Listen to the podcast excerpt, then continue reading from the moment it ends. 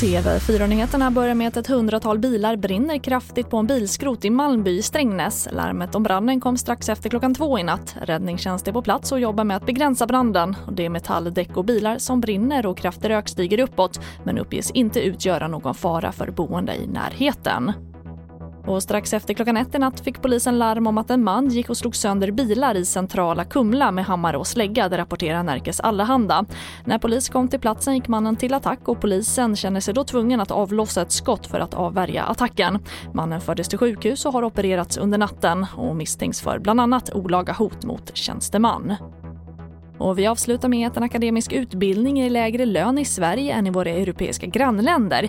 Det visar en sammanställning som OECD har gjort. I genomsnitt i OECD-länderna innebär akademiska studier på två år eller mer 54% högre lön jämfört med gymnasieutbildning.